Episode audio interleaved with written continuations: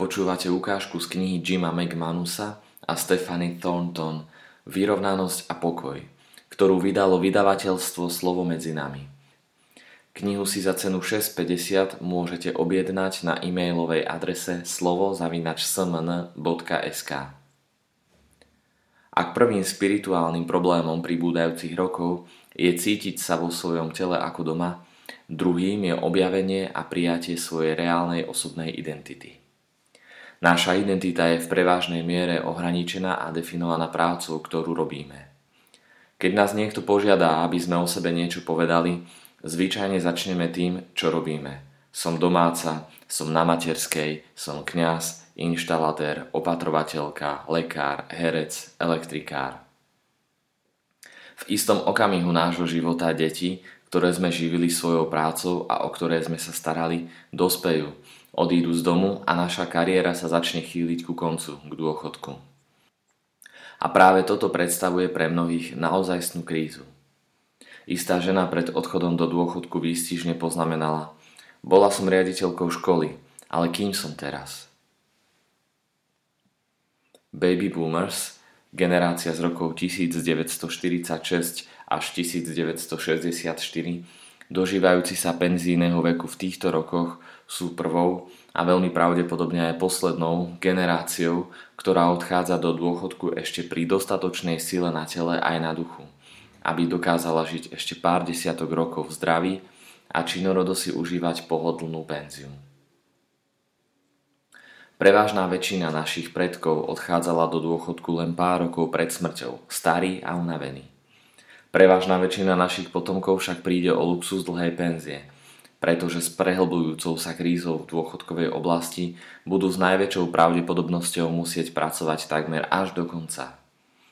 Tí z nás, čo môžu byť dlhšie na dôchodku, sú teda skutočne privilegovaní. Dôchodok však nevyzerá vždy ako privilégium. Pre niektorých je dôchodok úľavou od každodennej lopoty v neuspokojivom zamestnaní. Predstavuje pre nich vidinu nekonečného voľna, po ktorom neustále túžili, o ktorom snívali ktoré si plánovali. Netrpezlivo naň čakajú a veľakrát odchádzajú do predčasného dôchodku. Niektorým z týchto ľudí sa sny splnia, život sa im mení k lepšiemu a stáva sa plnším. Svoju novú identitu nachádzajú vo voľnočasových aktivitách. Mnohí sa však namiesto splneného sna dočkajú len sklamania a rozčarovania. Niekedy človeka sklame materiálny svet, keď odrazu zistí, že tráva je všade rovnako zelená, nikde nie je zelenšia. Mnohokrát sa však sklamanie týka delikátnejších vecí.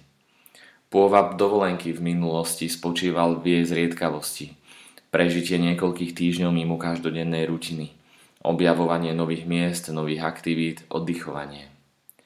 Mnohých z nás už nenadchýna každodenný výhľad na rovnakú scenériu, nech by bola akokoľvek nádherná, tak ako nás nadchýnala na začiatku. Podobne aj zaneprázdnenosť nič nerobením nás možno bude baviť chvíľu, ale nie mesiac čo mesiac, rok čo rok.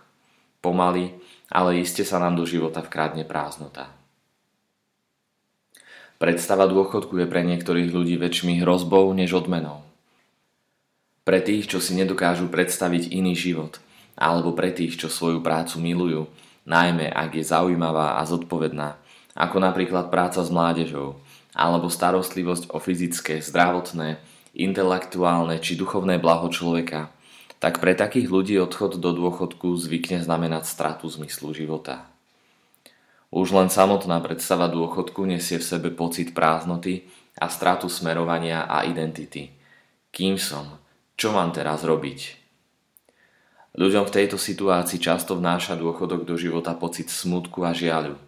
Už sa necítia viac potrební, už nie sú súčasťou organizácie, ktorá či už vo veľkom alebo v malom využívala ich schopnosti v aktívnom veku.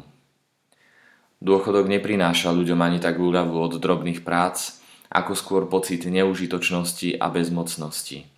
Neprináša ani tak slobodu, ako skôr pocit prerušenia spojenia. Budí dojem, že sú presunutí na vedľajšiu slepú kolaj, ktorá nikam nevedie.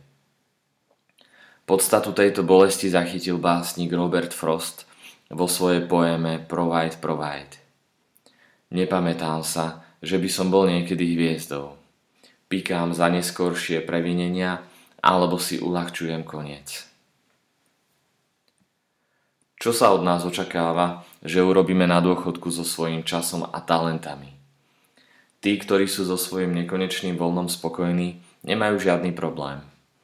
Oveľa zložitejšie je to však pre ostatných. Väčšine z nás organizovala každodenný život práca. So skončením pracovných povinností skončila aj táto organizácia. Na začiatku dôchodku mnoho ľudí vstáva ráno čoraz neskôršie a robí čoraz menej vecí. Mnohí upadnú do depresie, prežívajú len tak zo dňa na deň. Väčšina sa však časom na novo zabehne, či už v rôznych spoločenských aktivitách alebo v práci dobrovoľníka. Postupne si tak vyplníme čas, až sa budeme čudovať, kedy sme vlastne stíhali chodiť do roboty. Aktívne prežívať dôchodok je stratégiou udržania zdravia. Vedci hovoria, že čím viac cvičíme, čím viac zamestnávame mozog, čím viac sa stretávame s ľuďmi, tým dlhšie vydržíme pri sile a budeme čulí. Porekadlo použito inak to strátíš je absolútne správne. Začať s golfom alebo s bridžom, pomôcť druhým svojimi schopnosťami, naučiť sa nový jazyk, ísť každý deň na prechádzku, toto všetko udržuje naše telo a mysel v kondícii.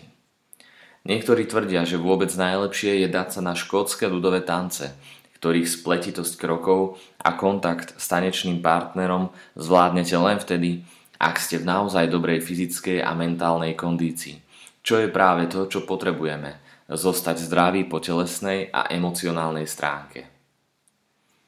Znovu zavedenie rutiny a aktivity do života na dôchodku mnohých ľudí uspokojí a naplní. Na dôchodku sa o svoje telo nemáme starať iba po fyzickej stránke, využívať svoje schopnosti a zdravo sa stravovať, ale aj po duchovnej stránke. Cítiť sa vo svojom tele ako doma je rovnako otázkou starostlivosti oň, ako aj jeho láskyplným akceptovaním. Ale je to skutočne všetko. Je toto celý duchovný problém pokročilého veku. Naozaj máme celé dni iba pretancovať –